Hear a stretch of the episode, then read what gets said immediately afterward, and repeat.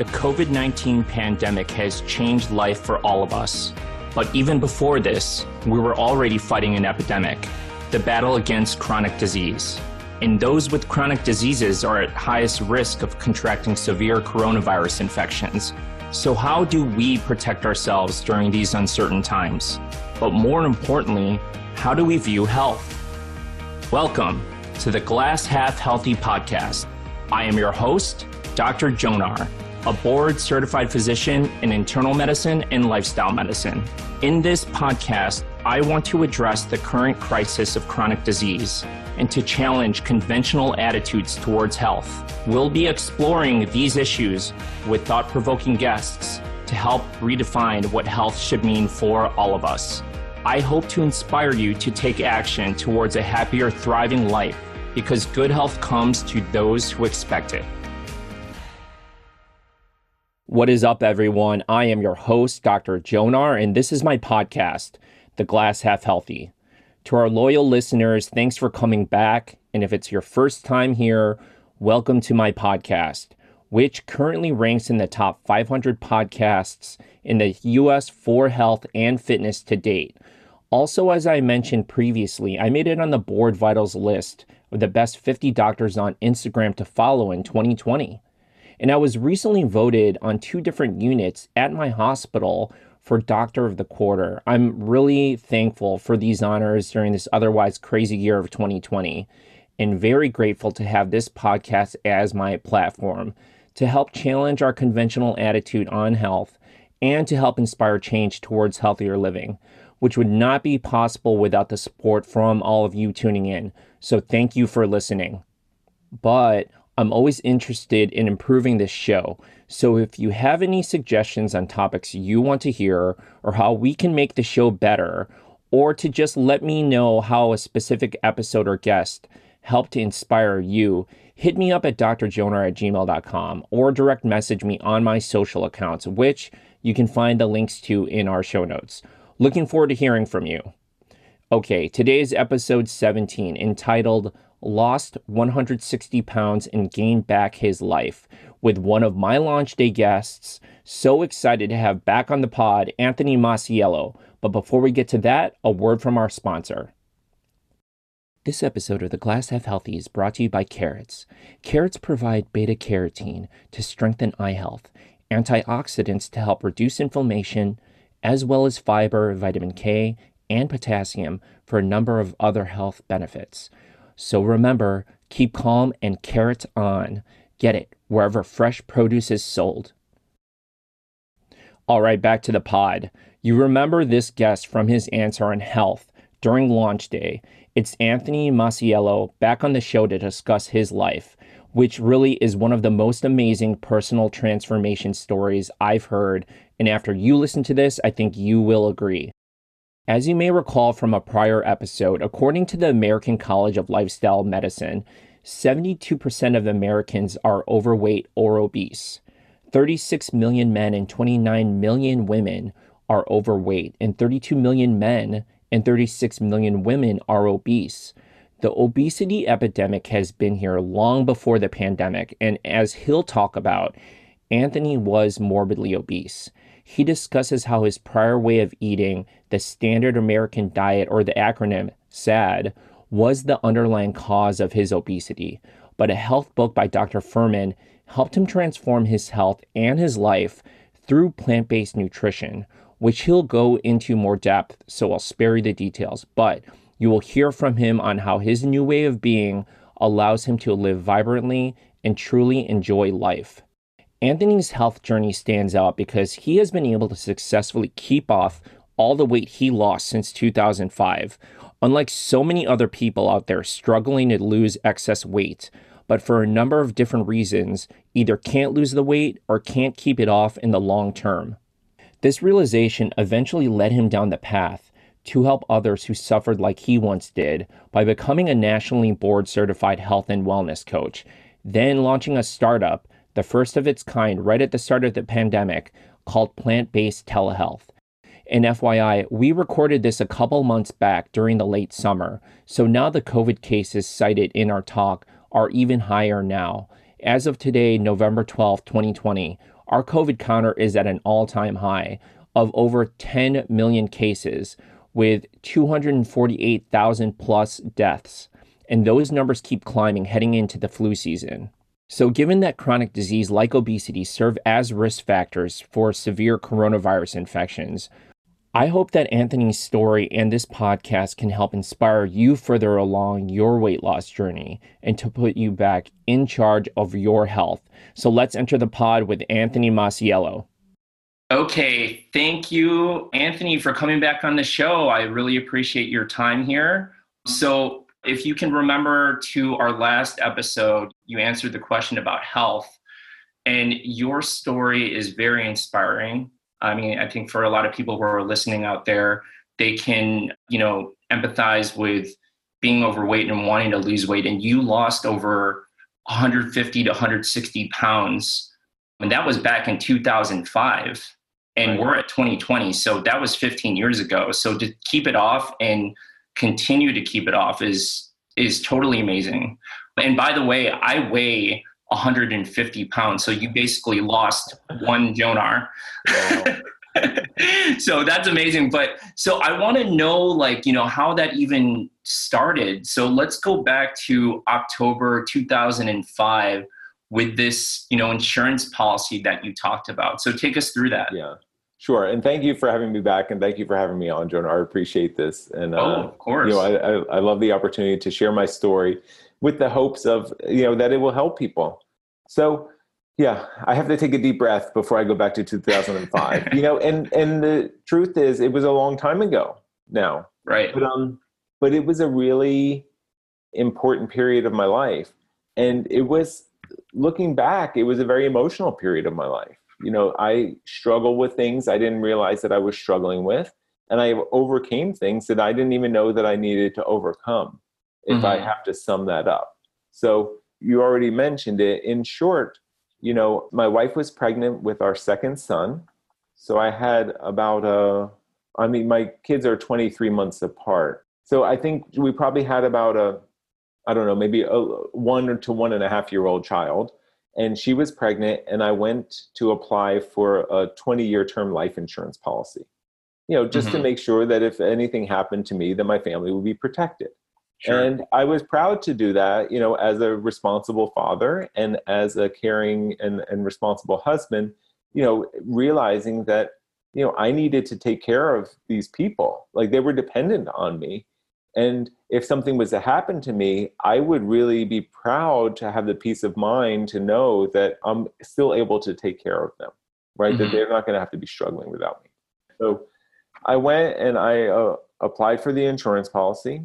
You know, then they send someone out to the house and they do an in-home physical, like a, you know, it's kind of a light physical, but they take some blood. They, you know, they weigh. They ask for permission to gather up all my medical records. You know, they ask for my doctors and stuff like that and then they go away and then they actually don't get back in touch with me you know about it's not a physical like where the doctor calls you back and tells you everything's okay or everything's not okay the information all goes to the insurance company you know for all practical purposes it's almost their exam so anyway trying to get to the point so i received a letter a couple of months later from the insurance company you mm-hmm. know and i knew i wasn't my health wasn't outstanding and I had an insurance policy from a couple years earlier where I was put into a higher risk category, which just meant I had to pay more for the same policy than a healthier person would have to.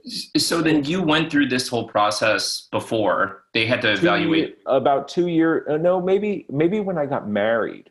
So maybe it was probably 2005 I got married 2000 so it was probably 5 years earlier. I see. Now, but now that I was having two kids I I thought I needed more insurance. Sure, sure. So that's why. So anyway, I get the letter back and I, you know, it was I just started skimming it and I really wish I would have saved the letter now, but who knew who knew what was going to happen, right?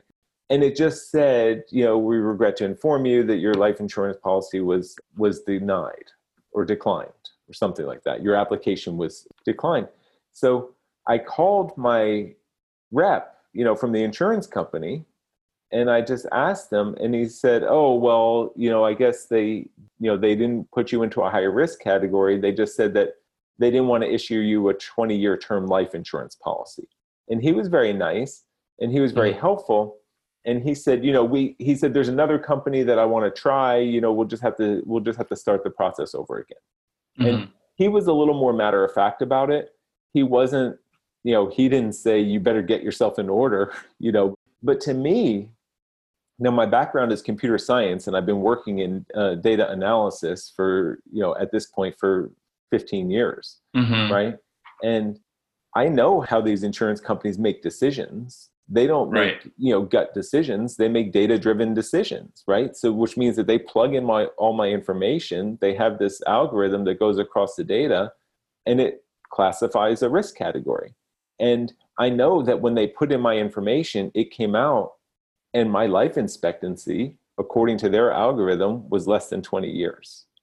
Wow. And and that was like no matter so what that was back in 2005 so five. how old were you at the time i was 33 years old wow so then so, essentially like giving you a life expectancy around the age of 50 yeah and i don't know if it was if i don't know what it came out i didn't know if they if it came out that said we expect this person to live for eight years or for 19 years but I know for sure that it didn't expect me to go for 20 years because they right. said, no, we'd rather not, you know, we'd rather not insure you. Right. My gosh. at age 33 with an unborn son on the way and a one year old at home, like that was a really, really hard hit. And I know that you talk about the, you know, the mindset of health and, and all of that here.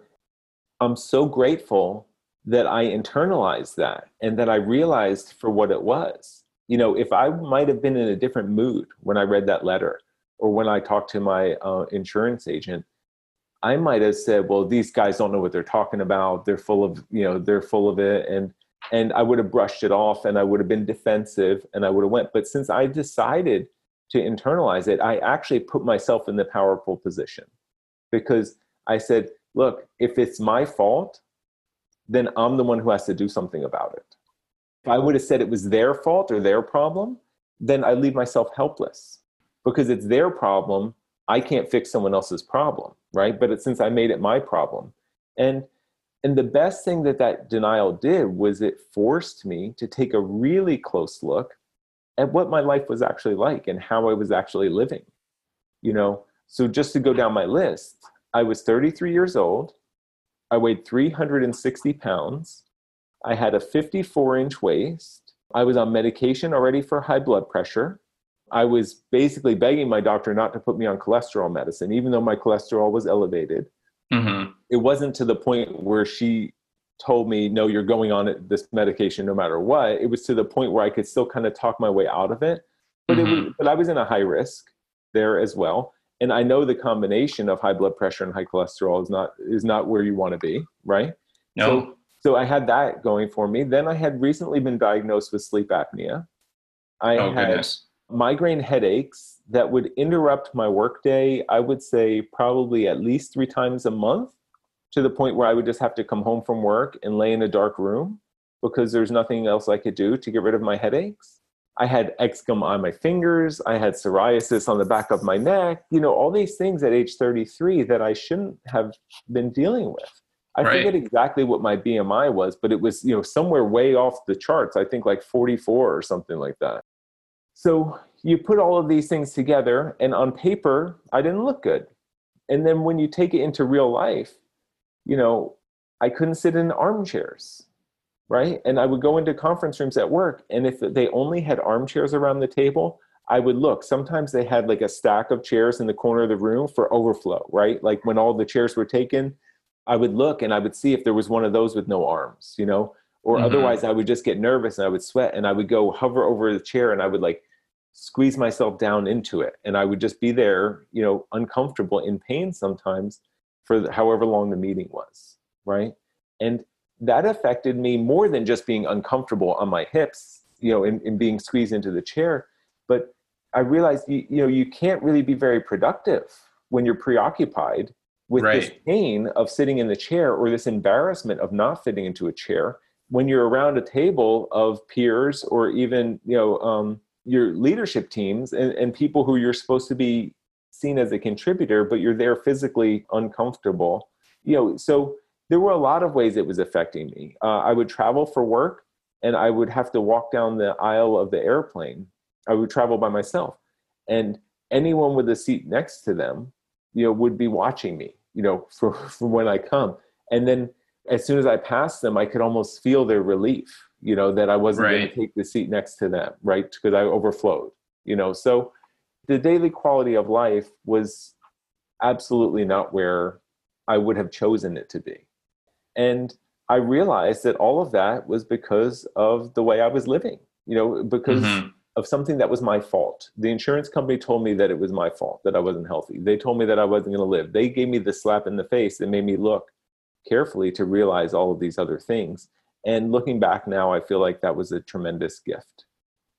So, taking you back to that moment when you decided you wanted to make a change, do you think the motivation was maybe just for you know your own health or were you thinking more of like you know now that i have a family and for my kids and my wife you know i want to live a healthier life like do you recall like what that thought process was like yeah it was still very much something that i wanted i thought i needed to do for me but it evolved quickly i mean the reason i went for the insurance policy obviously was not for me right sure was sure it was for them family. right and so I did have that in mind, but I still, at age 33, I still didn't feel so vulnerable, right? Where I wasn't going to be able to take care of others. You know, I mean, I was right, still right. shoveling the driveway and still you know, right. making a living, and I was still cooking for my family, and I was still walking around with my kid on on um, my shoulders. You know, I was still doing those things, which made me at that age. But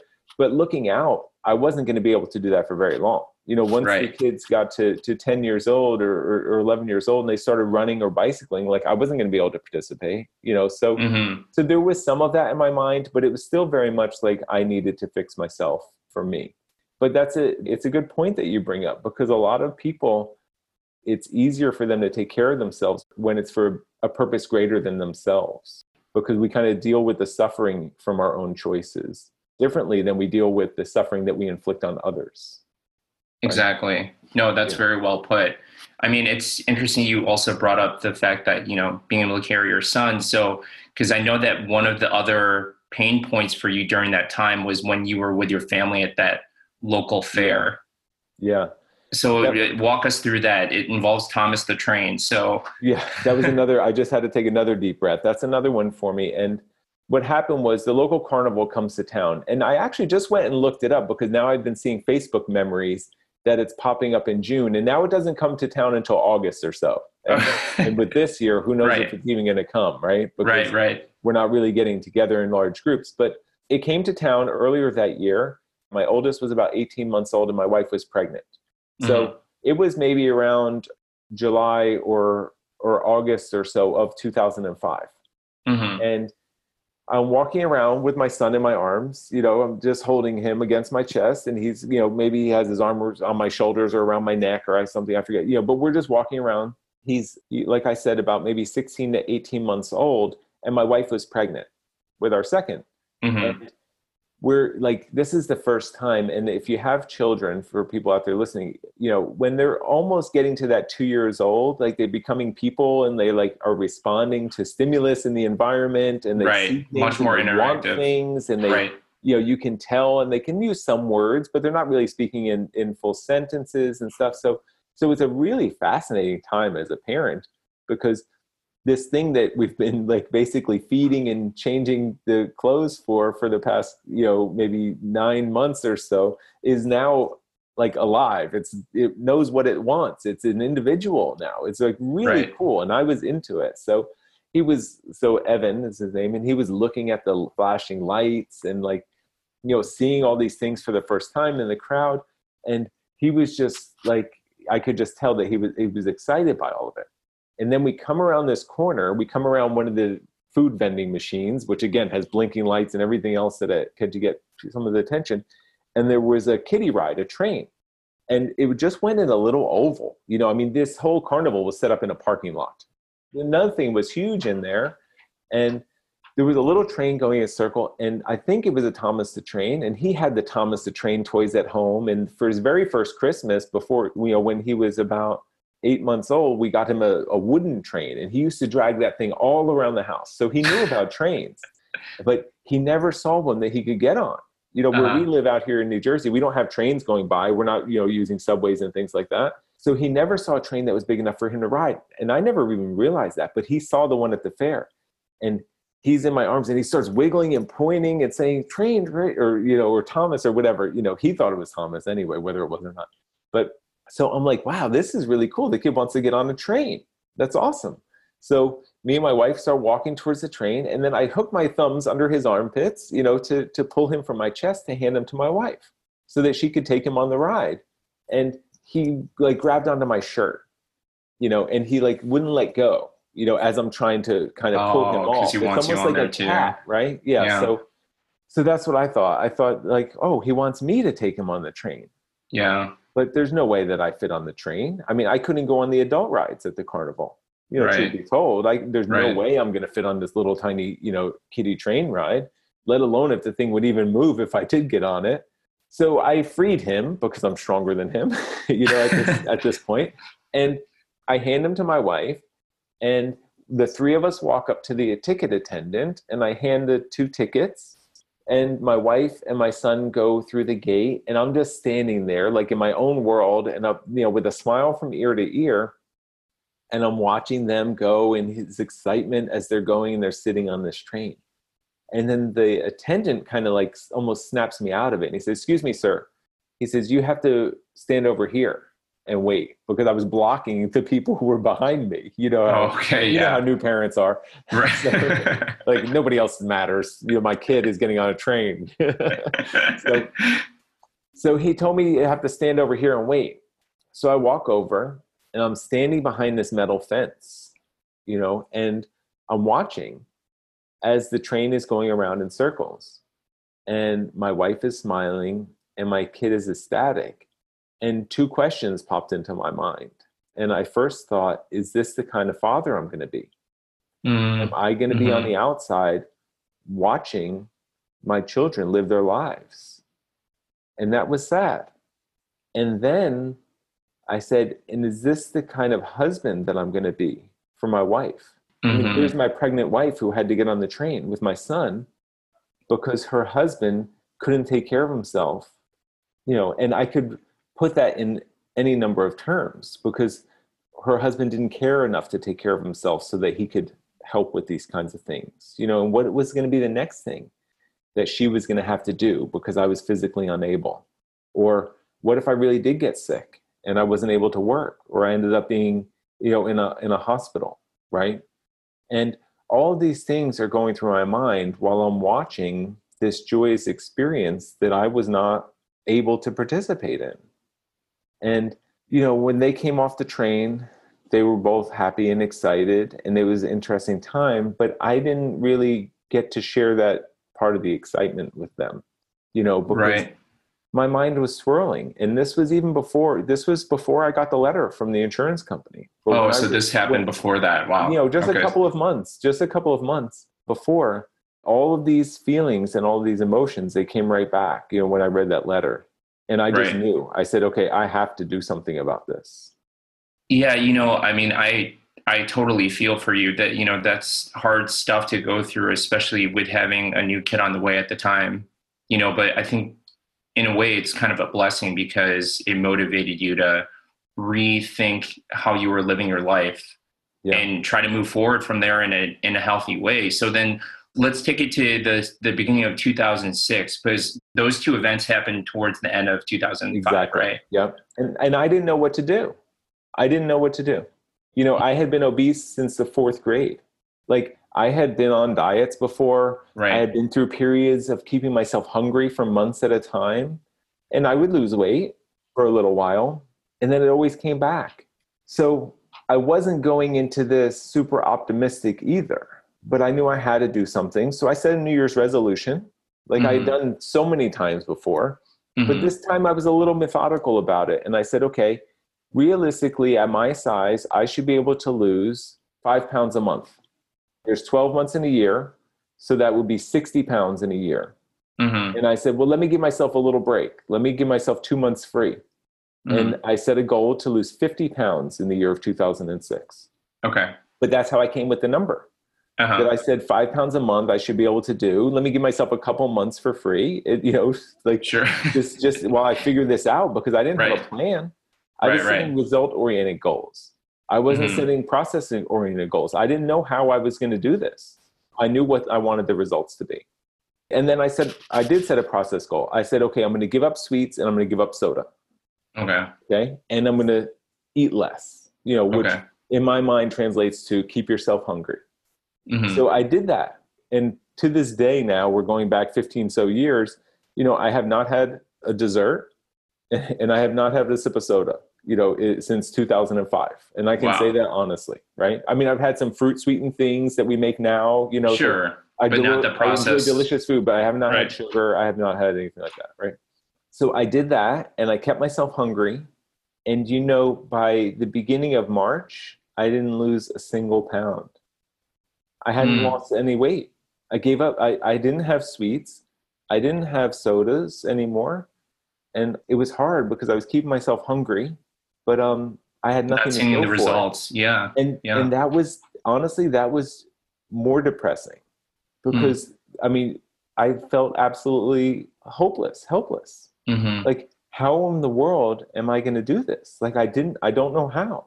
It's also worth noting that I was already vegetarian because in the 90s, I gave up meat and alcohol on the same day, actually, when, when I was 21 years old, and I lost some weight. I lost weight for a period of time, and then slowly, instead, you know, surely it came back, but mm-hmm. I had mm-hmm. still not added meat.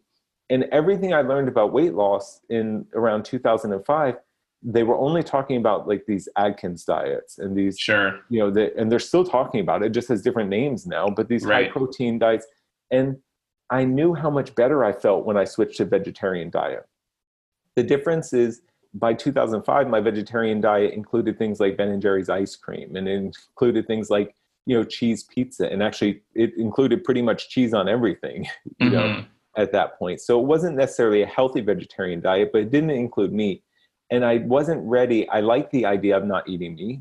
I like the idea of of not eating animals. You know, after doing it for um, you know maybe almost ten or fifteen years by that time, and I didn't want to go back to that. So I started searching Google for um, vegetarian weight loss, and I got a hit on Amazon to Dr. Fuhrman's book Eat to Live. This was the first edition of his book. It had just come out maybe a year or so before and when I read it on the cover, it said, Eat to Live, your guide to fast and sustained weight loss. And I was like, oh, well, that's, you know, that's for me, right? That's right. what I wanted. then I started reading the reviews because it had, it already had hundreds of reviews on Amazon uh-huh. or something like that. And nobody talked about weight loss. Everyone talked about getting healthy. Mm. And I was hmm. like, oh, you know what? I don't really want to lose this weight. What I really want to do is I want to be healthy. Mm, and, interesting. And, you know, I just put those two things together. I said, well, he's promising fast and sustained weight loss, but all these people who are doing this are telling every, each other how much healthier they are and how much better they feel. And I'm like, that's more important to me than, than the number on the scale. So right. I bought the book. And the interesting thing, I did exactly what it said. And the first two months so i bought it march something. I went back to my amazon because you know they have all my data too. And i know i actually looked up the exact date that i bought the book. It was around mid-march. And then by the time henry was born my second son who was born on may 2nd i had lost 30 pounds. So wow. march april may. So a little over two months. Wow. and i was like you know i that's was way beyond the five five pounds per month goal Exactly. So, eh, so I was just like, wow, this is amazing. And at that time, you know, having had that taste of success, I was hooked. Like, mm-hmm. like I right. knew that this was that I was on the right path. Right. And that was so incredibly motivating. And I was making mistakes. You know, mm-hmm. I was mm-hmm. doing things wrong. I was learning more as I was going, but I just continued. I reread mm-hmm. the book several times. I spent a lot of time reading the frequently asked questions that were in the back pages. I used to read the recipes, even if I wasn't making them. I did make some of them, you know, things like that. But I just kept myself immersed because there wasn't social media. at the time. You know, it, it was done Right. before all of that. So I focused on that one book, Eat to Live, and I just did exactly what it said, and I kept getting better. And after that initial weight drop, I continued to lose eight pounds a month all the way through the end of the year. And uh, by the time December came around, the end of December, I was down a total of 90 pounds. Oh my gosh! Wow, that's So I Incredible. almost doubled. I almost doubled my goal of losing 50 pounds uh, for the year. And the best thing is, I was already by that time I was off my medications, fantastic. and my blood pressure and cholesterol were now normal on no medications. I wasn't getting headaches anymore. The weight was Mm. down and my energy was up, and I was feeling like invincible. like I was ready to do more. So then that's when I decided I wanted to start adding exercise. hmm And I had not, you know, th- losing that first 90 pounds, I'll tell you, I had not done any exercise at all. So I think that's an important point. You Yeah. know, like uh, I feel like there's so much information out there about dieting and weight loss, and you know, there's different schools of thought about how to approach it. But you know, your case is case in point. I mean, there's so many people who take a similar approach that the the weight can come off just through diet alone because Yeah. the diet alone is what has caused the weight gain to begin with. Right, right, exactly. And I mean, inactivity will cause you to gain weight, but not 160 pounds of weight. No, Nobody's right. moving that much and getting and becoming that sedentary. You're exactly right. And the other thing is, I was grateful that I did it with no exercise because what I did was I reprogrammed all of my eating behaviors and habits during a period of time where I wasn't challenging my body and making myself feel more hungry and more entitled to food. When people start at exercise programs, it really does trigger hunger. Right. And it also triggers a psychological sense of entitlement.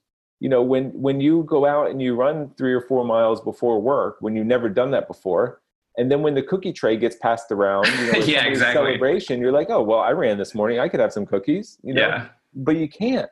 You can't. you know what I mean? Yeah. And- or you pass the vending machine and you're like, oh, I'm so hungry because I worked out this morning. You know, like the, all these games that we play in our minds that really work against us are, are they cause problems. So it was great. It was wonderful that I lost that. But now I was ready. You know, I was ready to start exercising. So I decided to start for the first time in my life. I decided to start running. And we don't have to go too deep into it, but I couldn't run for two minutes. You know, I could walk and then I would jog for a little while and then I would get completely out of breath and then I would walk some more, you know, Sure. and I just went out to do a half hour, you know, and I didn't care how many minutes of that was spent running and how many minutes of that was spent walking, but I just did my half hour, you know, and eventually the run part got longer until I was doing it on a treadmill because it was January in New Jersey and I was on the treadmill for a half hour and then eventually got to the time where I ran one virtual lap, you know, which is a quarter mile, you know, on my little the lights on the treadmill would go around Right. the full the full track. And then I could run two laps around. Then I could run a mile. And then I thought that was the coolest thing in the world. And then I could run a mile and a half and take a break. And then I could run another mile and a half, you know, and I would basically run three miles in my half hour on the treadmill. And then I got to the point where I could run the whole half hour, you know, and it, and it just took months. And then when it got warmer outside and it got nice, and then I ran my first 5K race on the road, you know, and I just continued. And then in September of that year, I actually ran my first half marathon.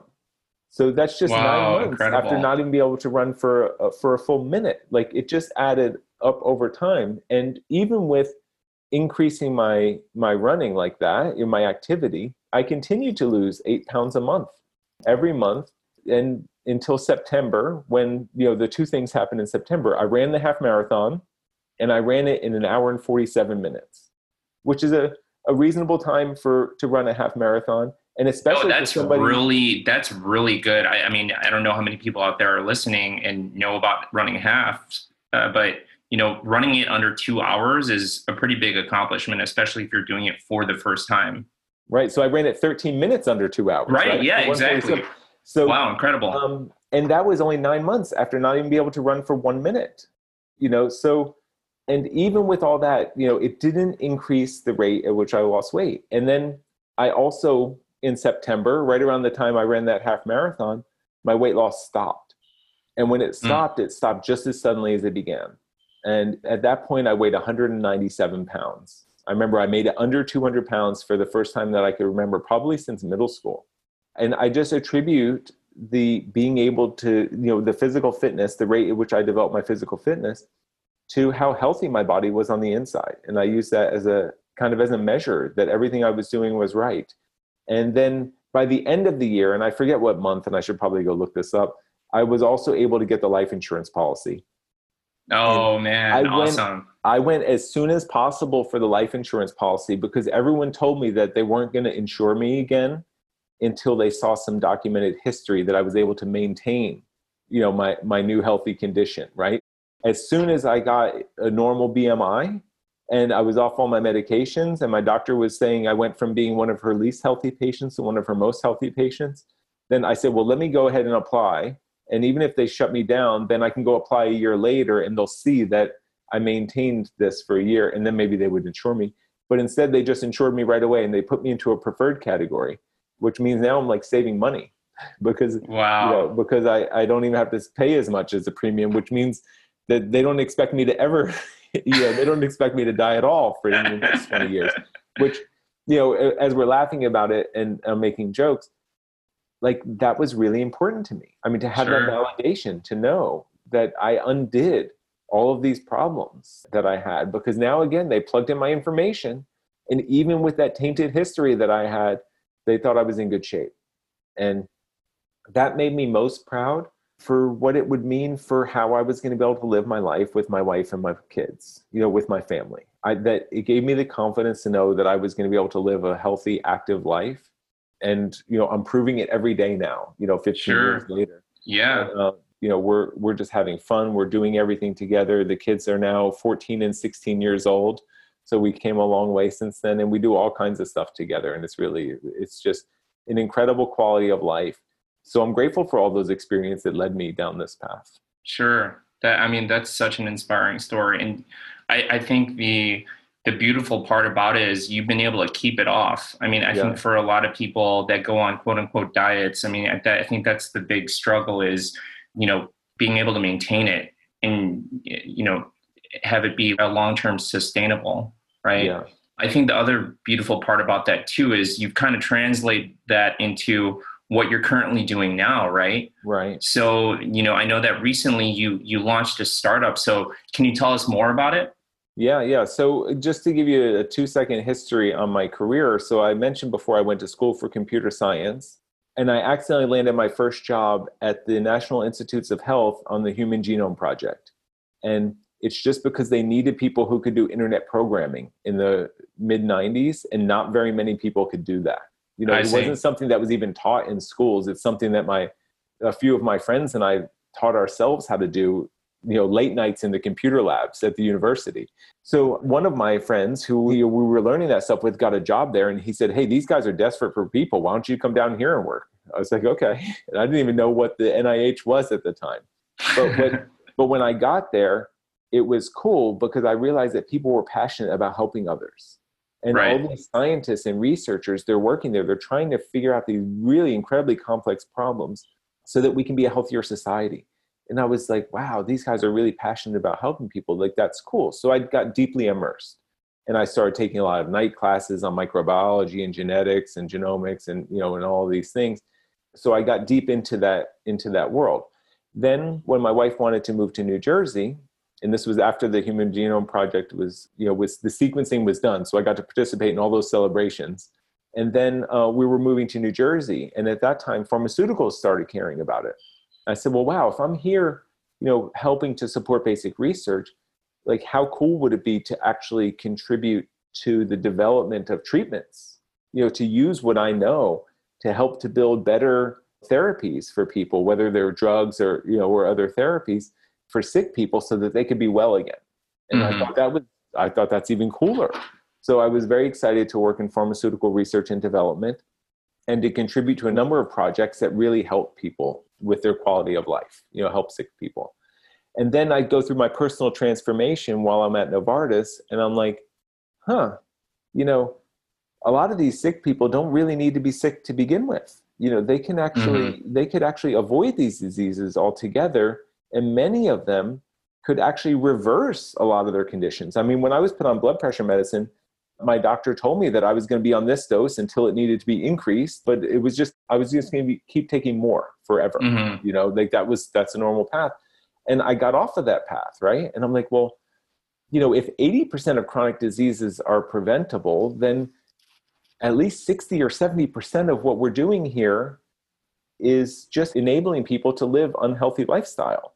Mm-hmm. So I got less excited about that. And I said, I need to change paths. I need to more directly contribute to helping people to get and stay well. So again, I didn't know how to do that, but I took the leap last year and I left pharmaceutical research and I'm now a nationally board certified health and wellness coach and that's how I work with individuals to help them. But that wasn't really enough for me because I can only work with so many people directly. And I've been looking for my big project.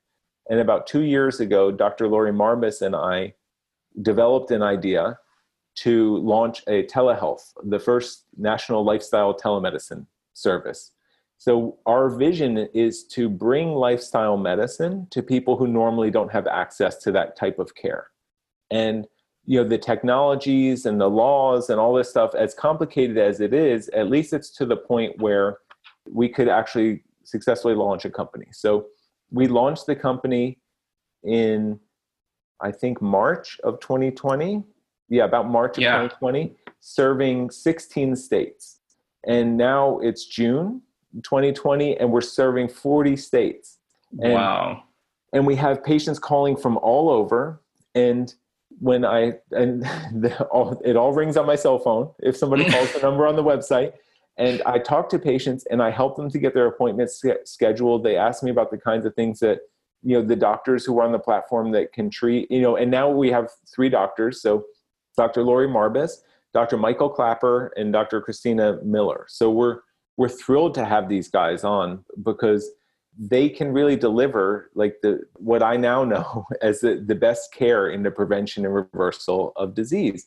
And I talk to these patients and they're like, I never thought I was going to be able to talk to a doctor who understands, you know, and they go through coaching programs and then they go tell their doctors what their coaches are telling them about plant based nutrition. And the doctors are not listening, they're not supporting, they're not lowering medications. And now they can right. really have access to lifestyle medicine. And they can get the care that they need and that they deserve so that yeah so, so that they can kind of get off of that traditional path that i was on as well. So i feel like that's going to be my big contribution and that's where i'm going to be able to help thousands and thousands of people is by helping to use you know use my own skill set to make these connections to get these patients to see these incredible lifestyle medicine physicians. So the project is called plant-based telehealth and if you go to the website, anyone in, we're 40 states now, we'll have all 50 probably within the next two or three months. We have a couple of more doctors coming on. So we're really trying to build this up so that it can really serve the nation. And even international consults are available.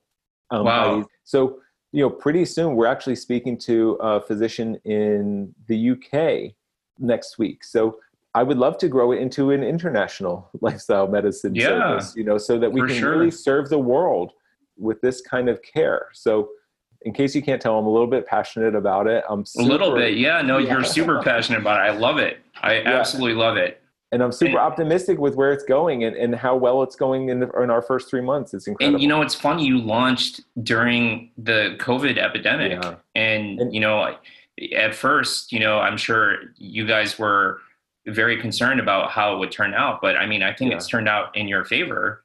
It, you know, if anything, because as you know very well, you know, obesity and, and chronic disease are such high risk factors for severe coronavirus infections. And I actually checked the numbers uh, before we got on the call. So as of today, I know this is a recording, but as of today, there's over 2,250,000 people here who've been infected with coronavirus. Wow. And uh, 120,529 people have died from it. Wow. 2,000 new cases in California plus alone from yesterday to today. In New Jersey, wow. where you live, only about 363 new cases. But still, I mean, the numbers are going up. And, you know, I think this is a wake up call for everyone to reevaluate how they go about living their lives and looking at the way that they eat and the way that they live. So I think, yeah. you know, what you guys are doing is is incredible and like I want you guys to be able to help many more people, not even like you were saying, not even here in the United States, but around the world. Honestly. Well, thank you. And yeah. I know you're there in the you know front lines and you're seeing this, but what I'm reading and what I'm learning is that the cofactors with the people who are dying from the disease or you know they're people who are already ill with the with chronic diseases and conditions and that's really what we can help people with with lifestyle right. medicine that mm-hmm. you're helping people with you know that all these doctors are helping people with so if people can get healthy then i think their immune systems can have a chance right they can have a fighting chance if they get infected with something like this but when people are sick and they're already kind of uh, you know uh, walking that thin line and then something like this can tip them over it's really can be devastating so yeah. So I wasn't at all excited about the timing. We've been working on this for a year and a half and we happened to launch it just before coronavirus. And I was like, oh no. And I'm thinking people are not, you know, people are going to treat this as luxury care, even though I don't believe it is, but that's what a lot of people kind of think of it as. But right. I'm really impressed that there are a lot of smart people out there who aren't looking at it as luxury. They're really looking at it as first line defense yep. for so many conditions. And that's what it really is. It's first line defense. So people are making their appointments and they're getting well. And you know, we're we're still young, but we I can't wait to start pulling together some of the data that we're collecting on these patients to see how long does it take to get someone off diabetes medications or you know how long does it take to start lowering insulin doses for diabetics and, and, and things like that right so well we're out of time unfortunately oh Sorry, but, I go on and on. No, it's okay. But thank you. I oh my gosh, this has been incredible. I want to thank you so much for coming on the show. You know, I hope to have you again sometime in the near future. I'd love to hear how the plant-based telehealth yeah. um, movement is going for you guys. I mean, in, you know, over the past couple months, it's already grown so much. So, well, I'd um, love to keep sharing with you. I'd love to keep the conversation going and and uh, and talk about you know more tips for helping people yeah and i kind of wanted to get into that too but we definitely will save that for a future episode let's do it sure. yeah let's, definitely let's make sure we, we, we got to do it well okay. thank you so much you are an amazing human anthony and where can people find you on social media if they were seeking you out so it's anthony masiello on facebook it's a masiello a m-a-s-i-e-l-l-o on instagram my personal coaching website, which actually has links out to all of these things, is earnedhealth.com. That's where I do individual coaching. And then, of course, there's plant based telehealth. I mean, that's the one that I really think is the most effective, most important place for people to visit. And that's sure. just plantbasedtelehealth.com. Okay, awesome. So check them out and hope to see you again. Yeah, well, and thank you, Jonar, for all you're doing to spread this message and and also in your day work and everything that you're doing to help people to prevent reverse disease and, and really live higher quality of life. Like it's wonderful and it's inspiring to speak with you. Thank you. Well, I, I appreciate that. Okay. We'll talk soon. Okay. Great. Perfect.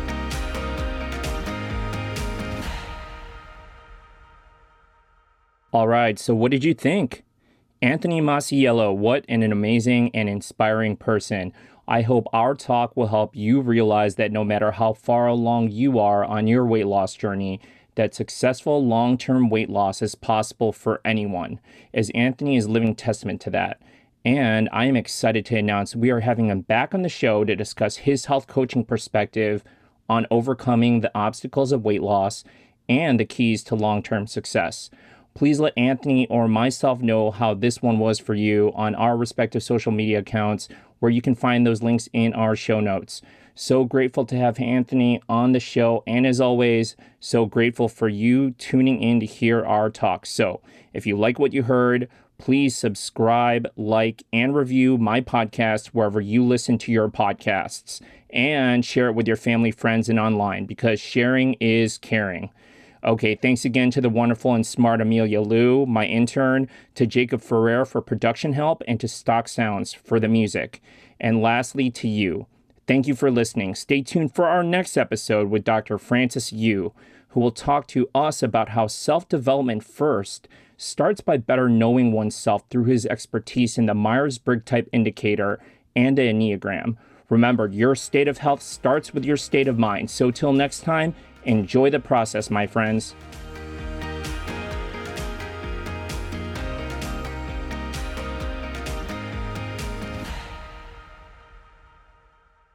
This podcast is intended for educational purposes only and is not medical advice, so please talk to your primary physician for that. In addition, the views and opinions expressed by me are my own and not that of my former, current, or future employer. This also applies to my guests. Finally, we do our best to make every effort to relay correct information. We do not guarantee its accuracy. Thank you for listening.